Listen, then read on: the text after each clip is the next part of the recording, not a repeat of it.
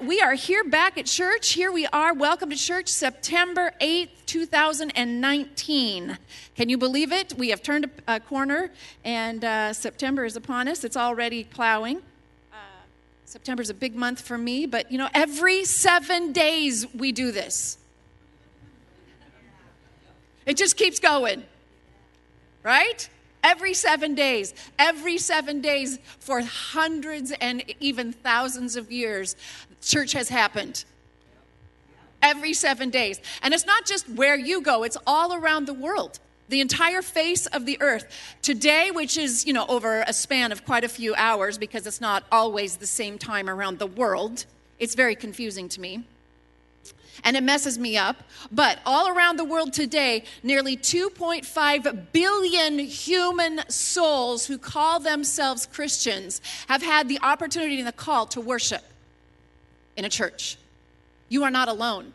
We are part of a huge movement. Sitting here, you think it's just this, and you look around and it's just this. No. 2.5 billion humans that are alive right now can you imagine all of the Christians that have gone on before us? This is an in- incredibly huge thing that goes on. Those 2.5 billion human souls gather in 37 million church buildings around the world. It is estimated there are 37 million churches around the world. Can you believe that? 37 million yards that have to be weeded at church and Sunday schools and children's churches and all of that stuff going on all around the world. The church is alive and it is big and it is amazing. Everybody say amazing.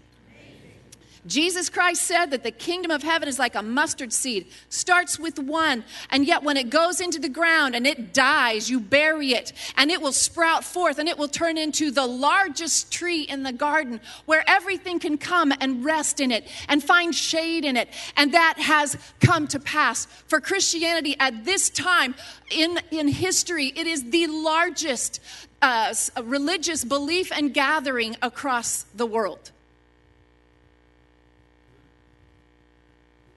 Don't tell me it's shrinking. Don't tell me it's small. Don't tell me it's dying. It is not. That is a lie from the enemy that wants to discourage you, the people of God, to stay home and to get discouraged and get beat down and maybe back up and retreat and slow down and, and, and maybe quiet down just a little bit. But I am here to tell you that the church is not dead, God is not dead, and He is on the move. And the church is a mighty, mighty, mighty place.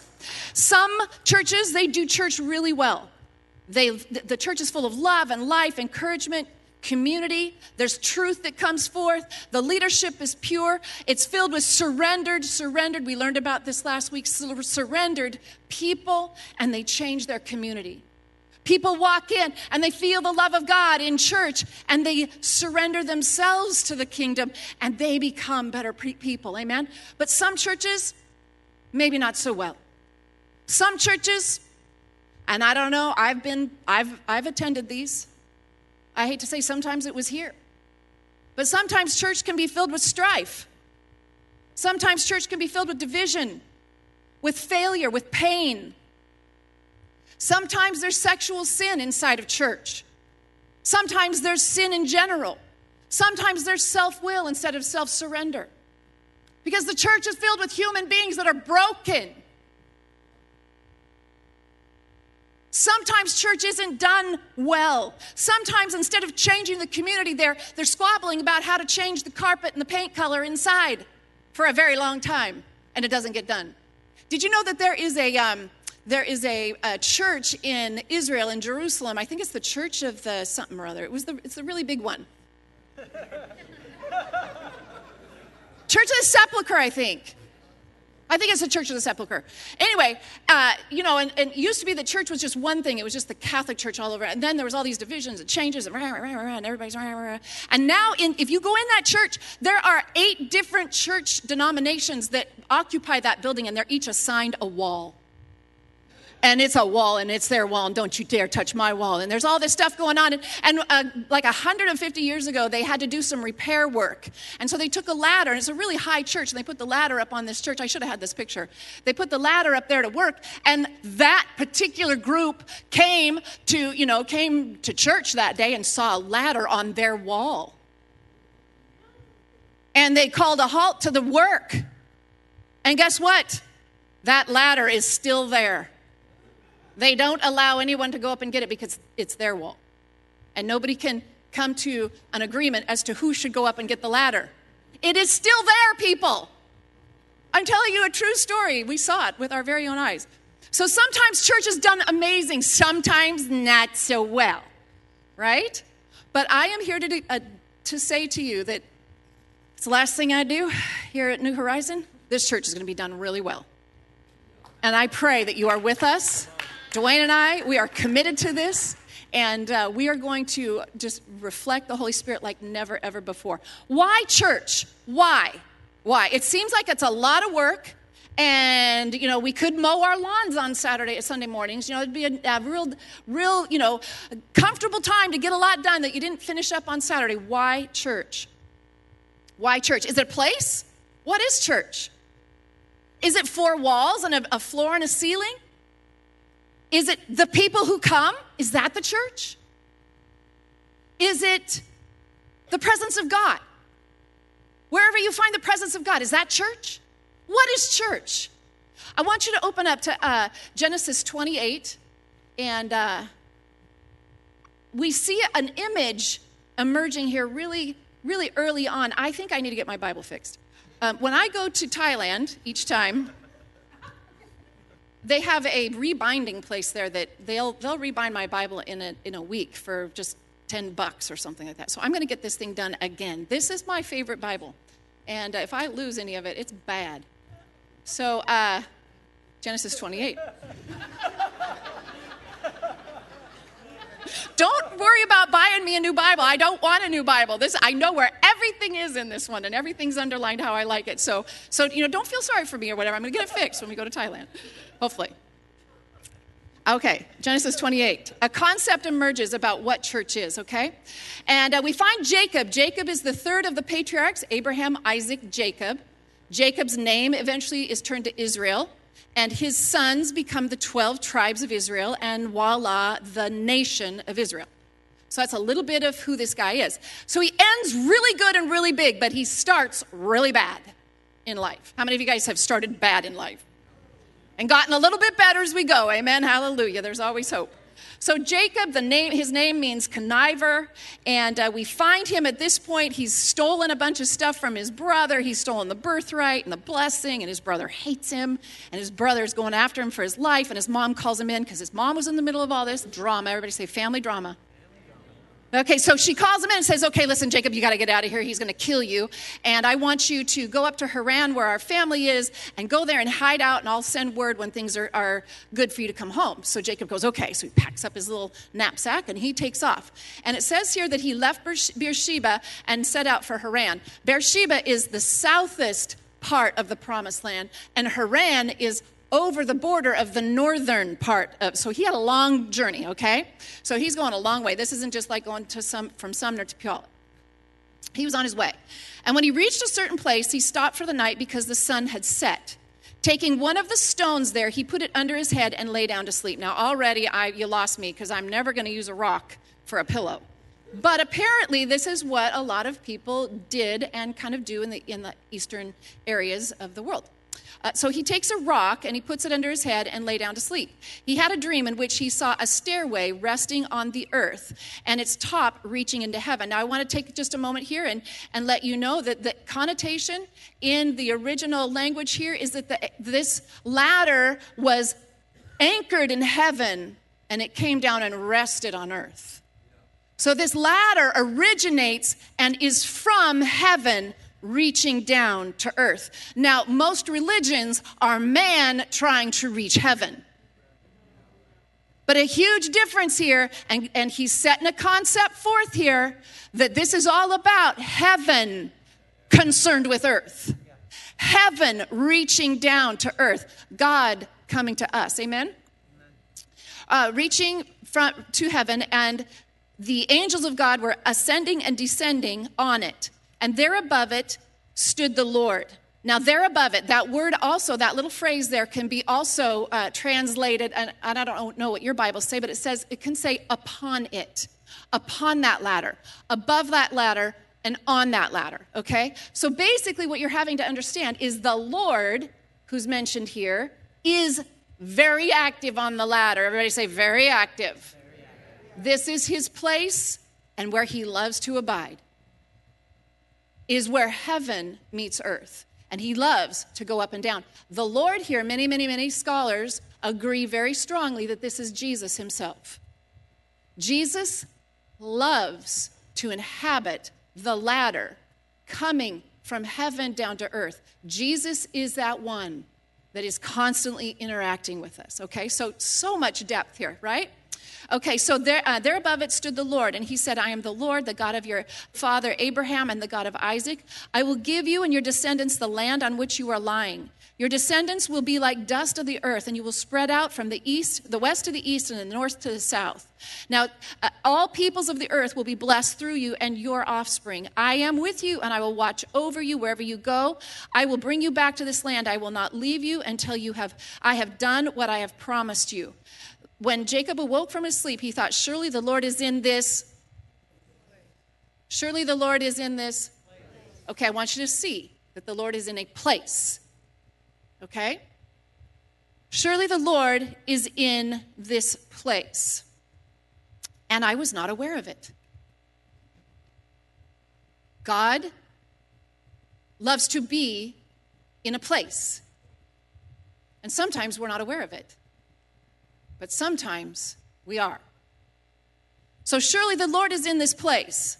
And I was not aware of it. He was afraid and said, How awesome is this place? This is none other than the house of God. This is the gateway of heaven.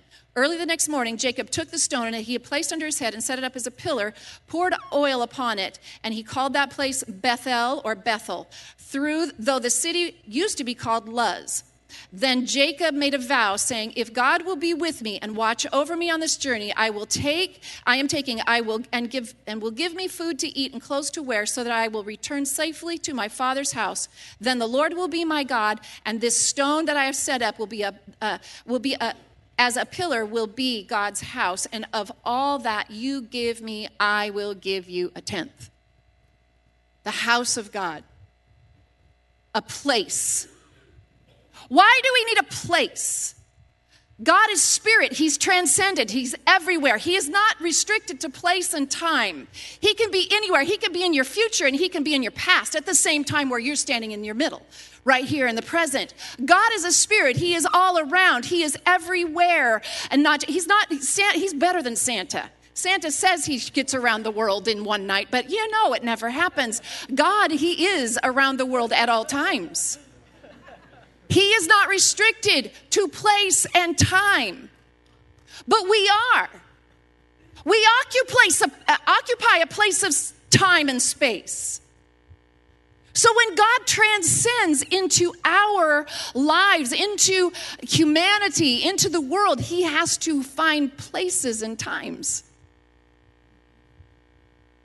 And this is a place. Bethel is actually mentioned in the Bible uh, the most, it's the most mentioned place, second to Jerusalem. So Jerusalem's the, the biggest, then Bethel. Bethel is a place that then throughout the rest of the Old Testament, if you read through the Old Testament, you'd find Bethel popping up all the time. Bethel is, remember they said, he said, you're going to spread out east to west, north and south? Well, that, that was an amazing prophecy because Bethel, that place, ends up being the major crossroads for all of that area, all of that Middle East. There was a huge caravan route that came through east and or, yeah, east and west, and there was one that came through north and south. And if you're going to go anywhere, if you're over here and you want to go over there, you're going to come to Bethel and then make your change.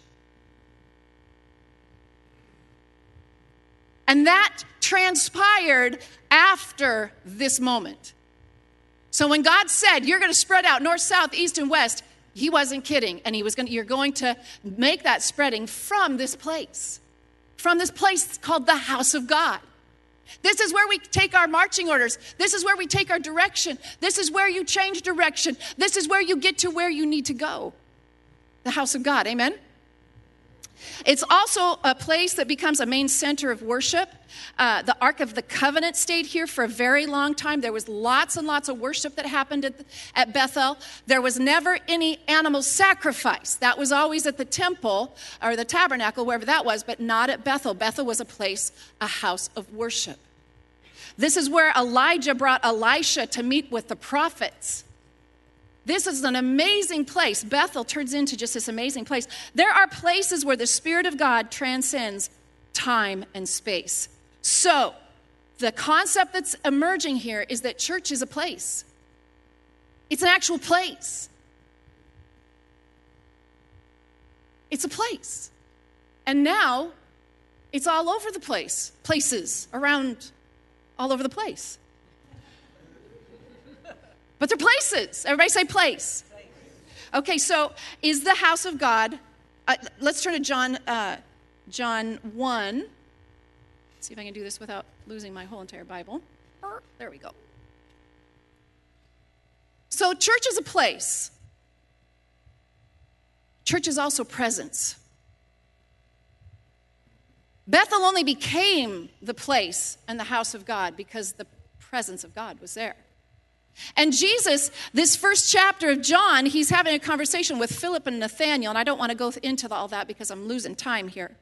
But you're going to find down here, uh, he has this conversation and he, he works a miracle. He has a word of knowledge. Verse 50, I'm going to start at 50 if you could back up one. He says, Jesus, you be- uh, Jesus said, You believe because I told you that I saw you under the fig tree. You shall see greater things than that. Verse 51. You th- he then added, I tell you the truth. This is Jesus. You shall see heaven open and the angels of God ascending and descending on the Son of Man.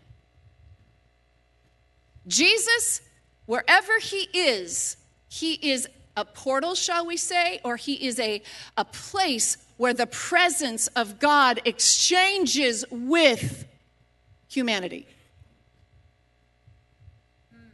And wherever you gather, and the presence of Jesus is there, the presence of God is there. And church is where that exchange happens. Always, always, always, always. Uh, 1 Corinthians 6:19 tells us that we are the temples of the Holy Spirit. Every single person sitting in this room, you are a temple of the Holy Spirit. You are a housing, a place, a location, a, a capsule of the Holy Spirit. It, it, resides inside of you. The Holy Spirit resides inside of you. So each and every one of you, as an individual, if you've experienced salvation, you are now a, you're walking with God, and it's very important. You carry the presence of God everywhere you go. Church is place, church is presence, and church is people. When we gather together, we all are bringing the Holy Spirit into that door. You're not just coming to fulfill a duty, you're carrying the Holy Spirit together. And, and when you, you as a, a, an individual is so important, salvation is all about this alignment between you and God. It's an incredible place where what used to be out of alignment, where there was brokenness and sin and, and, and distance with God, when you come into salvation, it all comes into alignment. It's you and God. And then you spend the rest of your life keeping yourself aligned with God. Amen. Everybody say hello keeping ourselves in that alignment with God. But salvation is that alignment with God. It's so important. You are a temple, but I will tell you, you are not a church. And I'm going to mess with you. You are the church, you are a part of the church, but you're not the church. Because you can't be the church all by yourself. You can't be the church all by yourself. I, uh, I, are the Seahawks playing today? Who knows? I don't know. I don't even have TV, okay? I'm still lost in the wilderness, wandering, but it's coming. What's his name? Russell. I almost said Jim Zorn. Boy, I messed up here. Sorry, Bizub. Sorry, I don't know where you are. I know. Russell, the Lord is just on me. He's just messing me all up. He is a Seahawk, right? But he's not the Seahawks. He can't get nothing done. He's important, but he's not as important as the whole. So salvation, you, you're, you, what you carry, you are ever so important. But you don't do church alone. You can't go on a hike and get out in nature and say, "That's my church. That's where I have church." No, that's where you have worship. That's where you connect with God. But you're not doing church.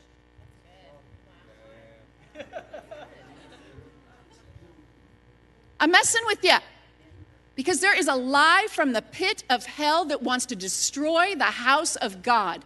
Because the house of God is where Christians gather together to do something you cannot do when you're separate. You can go out and you can go on a hike, and I do this all the time. I absolutely love it. I adore it. I, I feed off of it. I love it. And I get close to God there. And I have had so many people say, Yeah, that's my church. I just go out and do that on Sundays because it's so refreshing to my soul. I'm like, Well, you know what? That's absolutely wonderful. And you're having worship and you're drawing close to God, but you ain't doing church. Come on. Yeah. Yeah. Come on. Come on. Sorry. And then I'm going to meddle a little bit more because in this day and age, we got TVs. We got TV cameras and it's going on live out all over the place and praise God for that. And if you are if you are unable to get to a church or you are in a place where you it's impossible for you, then very just you go right on ahead. You go and do what you got to do. But I will tell you that if you stay home because you don't want to drive to church or you don't want you you just yeah, yeah, whatever, you're not doing church. You're hearing a good word, but you're not doing church. Because I'm here to tell you that a church is a place of a gathering. Church is a place of gathering. Jesus himself said, Where there's two or three gathered together, I am there in their midst. There's something that happens when multiple Christians, who are the temple of the Holy Spirit, gather together. You can do all sorts of things by yourself. You can worship God, you can hear from God, you can do all sorts of things. You can you can pray, you can do all sorts of things, but you can't do by yourself what we do when we gather. Church is an alignment of you and others and God. You and God's salvation. Church is an alignment of you, others, and God.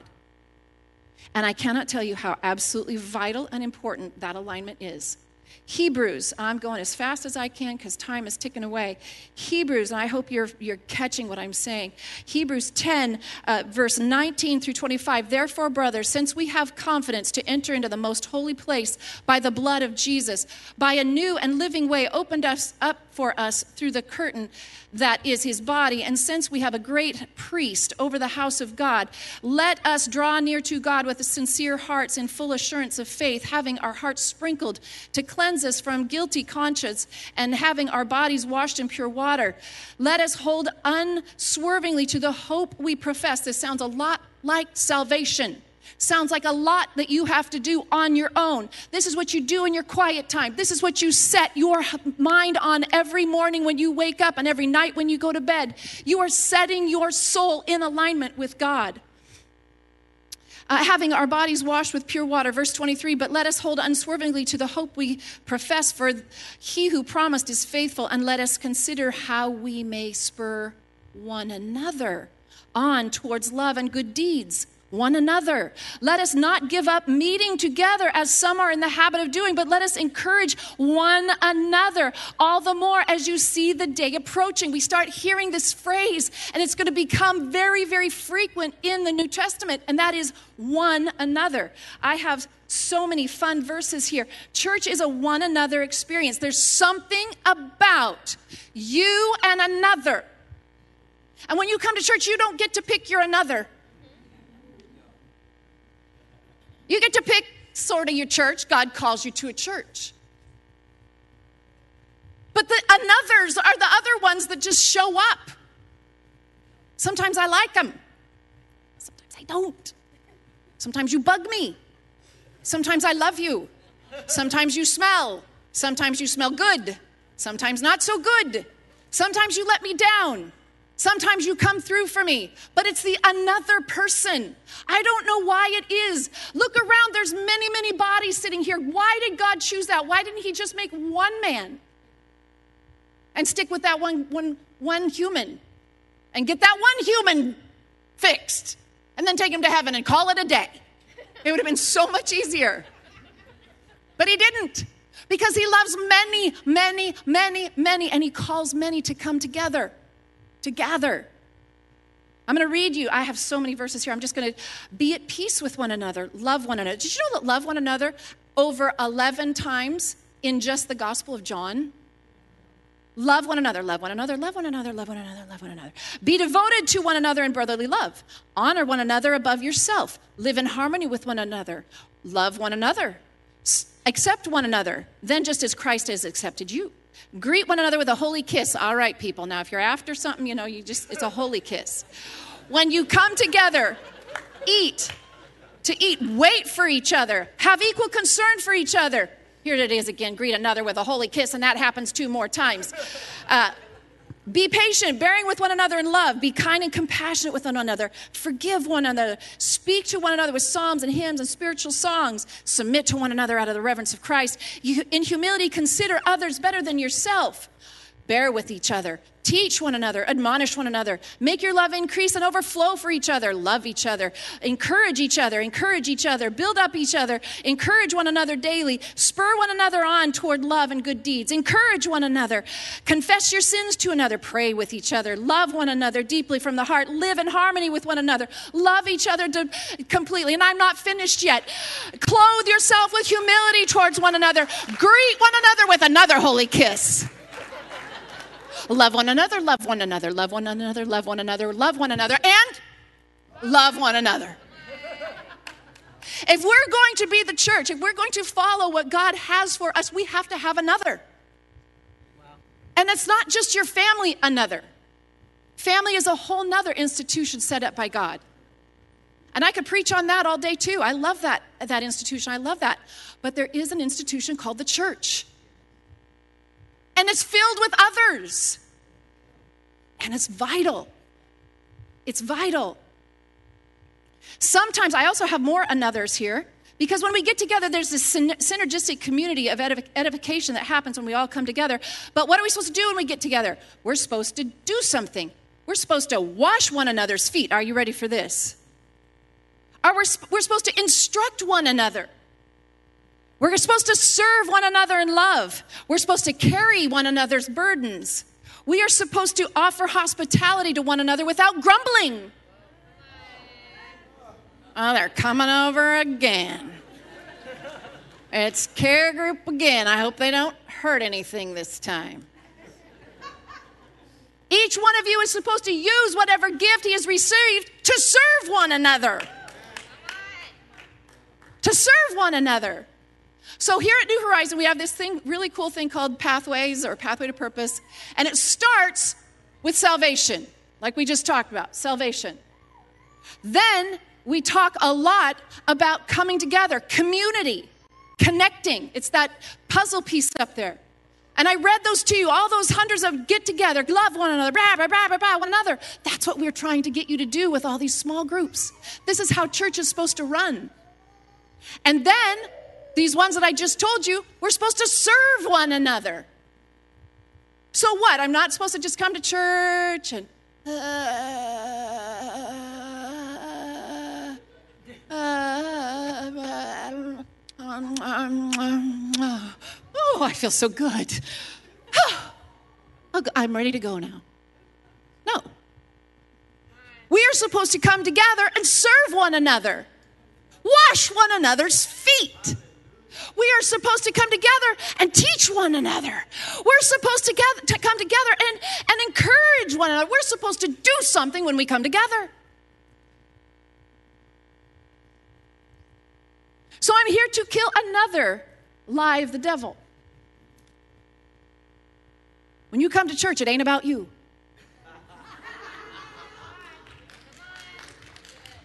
It's about another. Everybody say it's about another. I think I'm treading on some toes right now. Y'all gotta love me. Y'all gotta love me. I got three minutes. It gets messy. There's lots of do's and don'ts. But I'll tell you what, church is still a vital piece of God's plan. Ephesians 3:10 says through the church and that word church there is the general local assembly. Nothing other than the general local assembly through the church, that meeting place, not the big ethereal church in general around the world. No, at the local meeting house of the Lord, the manifold, multifaceted, many areas. You're looking into a diamond and there's a hundred thousand different sparkles. That's the manifest. It has so many different arrangements and arrays that come forth. Wisdom of God, wisdom of God, not the wisdom from below that is that is jealousy and, and troublesome, but the wisdom of God that is higher than our thoughts. And it's going to be made known to the rulers and authorities into heavenly realms. Where is it coming from? Right here. Right here. Right here. Body of Christ. We've been called the body of Christ. Christ is the head, we are the body. How many of you have a head? How many of you ever look at your body and go, What in the world happened there?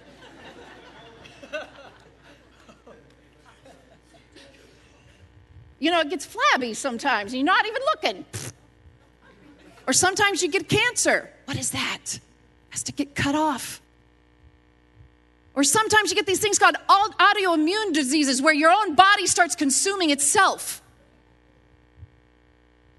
And your head is looking at your body like, what are you thinking? Christ is the head. This church is a part of the body of Christ. And I declare right now there will be no cancer in this house. I declare right now there will be no autoimmune disease where we bite and devour one another. I declare right now that this church will not become fat and obese, lazy and, and lethargic. I also declare right now that this body of Christ will not be anorexic lacking meat, lacking knowledge, lacking wisdom, lacking the things that it needs. Oh no, this church here at New Horizon is going to take in wisdom, it's going to take in good things, it's going to feast on the Word of God, and then it's going to rise up and it's going to do something with it. It's going to be strong, it's going to be buff, it's going to have muscles, and you don't get that by laying around and coming to church to consume for yourself. You do it by coming here and getting to work and serving. Did you know that right now, as you sit here enjoying yourself, there are quite a few helpers out there serving you, taking care of the children, serving all over here. That's what this church is going to be filled with. We started with a single cell. We now have 30 trillion cells in your body. They're well organized, they're functioning, they, are capable. When Jesus Christ came, he came as one. I want the band to come up. He came as one. He set the standard. He served. He washed feet. He raised the dead. He spoke wisdom on a constant basis. He was teaching. He was bringing the heart of God. He was showing what love was. Jesus Christ walked this earth as a single, single man, fully God, fully man, showing us the kingdom. And instead of having a huge takeover, going and knocking down the Romans and, and taking over, he died. And he left his followers stunned. Now what? Now what? He, he had made his intentions clear. This was supposed to be the, be, the biggest, biggest tree in the whole world, and he's dead. He was one. He's dead. He's gone. What are we going to do? There was a composer, his name was Puccini. He lived in the late 1800s. He was an opera composer, world renowned. He composed many, many operas. And he fell ill and when he fell ill and he knew his days were numbered, he decided to write his best opera. And he worked hard day and night, night and day. And his, his students around him said, Stop, you need to slow down. You need to rest. You shouldn't be doing so much because if you do so much, you're going to die. And he said, No, I have this. This is my, la- I have to do this. And he was composing and composing and composing until one day he died right in the middle of it. So you can see the notes and the, the registers and everything done. And his students mourned his death, and then they gathered together and they looked at this amazing opera that needed to be finished. And they looked at one another and they said, Okay, we're going to finish it. So they got to work. And as they were writing, together they wrote, all of the students, not just one, all of the students. And they would work with one another and say, You know, I don't think that sounds quite like what he would have done. Oh, okay. So let's change it. Let's adjust it just a little bit more. They worked together, together, together until they were able to discover the sound that Puccini would have put together. And then the night of the big debut, they kept it under wraps. They sold out. The whole place filled and packed. And the orchestra was in place and the singers were in place. And they selected one of the students to lead everything. And he stepped to the podium and he took up his baton and he began to direct this man's last works. And oh, was it amazing! The people, the crowds were moved by what this man had in him that he was able to lay down in his last moments of his life. And the play, it was playing and playing and playing, and everyone was just, and he was going, and then all of a sudden, silence. And the student turned around and he said, That's the last that he wrote. The place was silent, tears streaming down his face. He turned around and he picked up the baton and began to direct what the students had written. And it was so flawless. Oh, Jesus. It was so flawless. It sounded just like the master had written it. And it had new nuances to it that, that hadn't been before. And it came to its final ending. And when it finished, the crowd stood up and roared. And I would say to you, when Jesus Christ died, he left two things the Holy Spirit and the church. And we are meant to pick up where he left off. We are meant, I want you all to stand right now. We are meant to pick up where he left off. You are his students. You've been hearing his words. You've been feeling his heartbeat. You are a part of his movement. You are a part of who he is. You are the one that is set in this earth to continue what Jesus had done play it. You are, you are it. I want the band to just kind of be quiet for just a moment, just bring it down just a hair. I want you right now to turn around. I want you to face the person either behind you or in front of you. Go ahead, move it. There you go. I know some people can't turn around, okay? If y'all turn around, we still have the same mess. Find somebody, grab their hand, put your hand on their shoulder, and I want you to look him in the eye and I want you to say, You are my another. I'm committed to you. You are my other. I'm committed to serve you. I'm committed to love you. I'm so grateful for you. Your light shines. And I'm here to encourage you. Let it shine. Pray over him right now in Jesus' name. Just pray over him. Thank you, Father. Thank you, Father. Thank you, Father. Thank you, Father. Thank you, Father. Oh, the body of Christ, it's a beautiful thing right now. It's doing a lot of another. Hallelujah. Encourage them, edify them. Praise you, Father. Praise you, Jesus. Praise you, Father God. Praise you, Jesus. Praise you, Father God. Praise you, Father. Hallelujah. Hallelujah. Hallelujah. I pray also that your eyes of your heart might be enlightened in order that you might know the hope to which He's called you, the riches of the glorious inheritance of the saints whose hands you hold right now and his incomparable great power for those of us who believe in him. For God has placed all things under his feet and appointed him to be head over everything, the church, which is his body, the fullness of him who live fills everything in every way. In Jesus' name. Father God, I pray right now. I pray right now. Turn around and look at me. Grab hands with the person next to you now.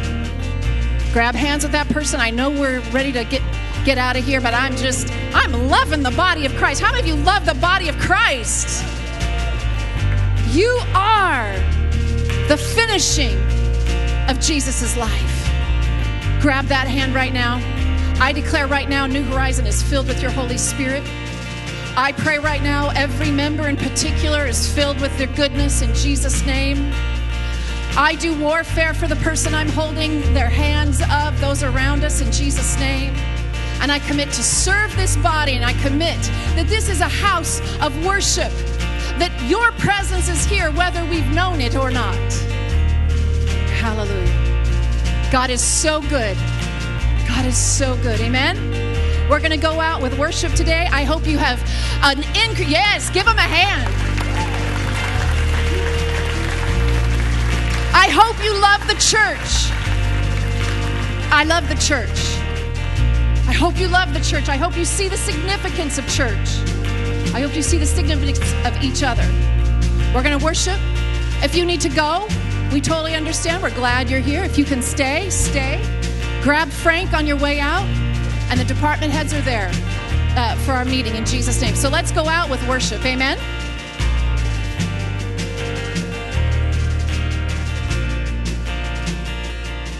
The weapon may be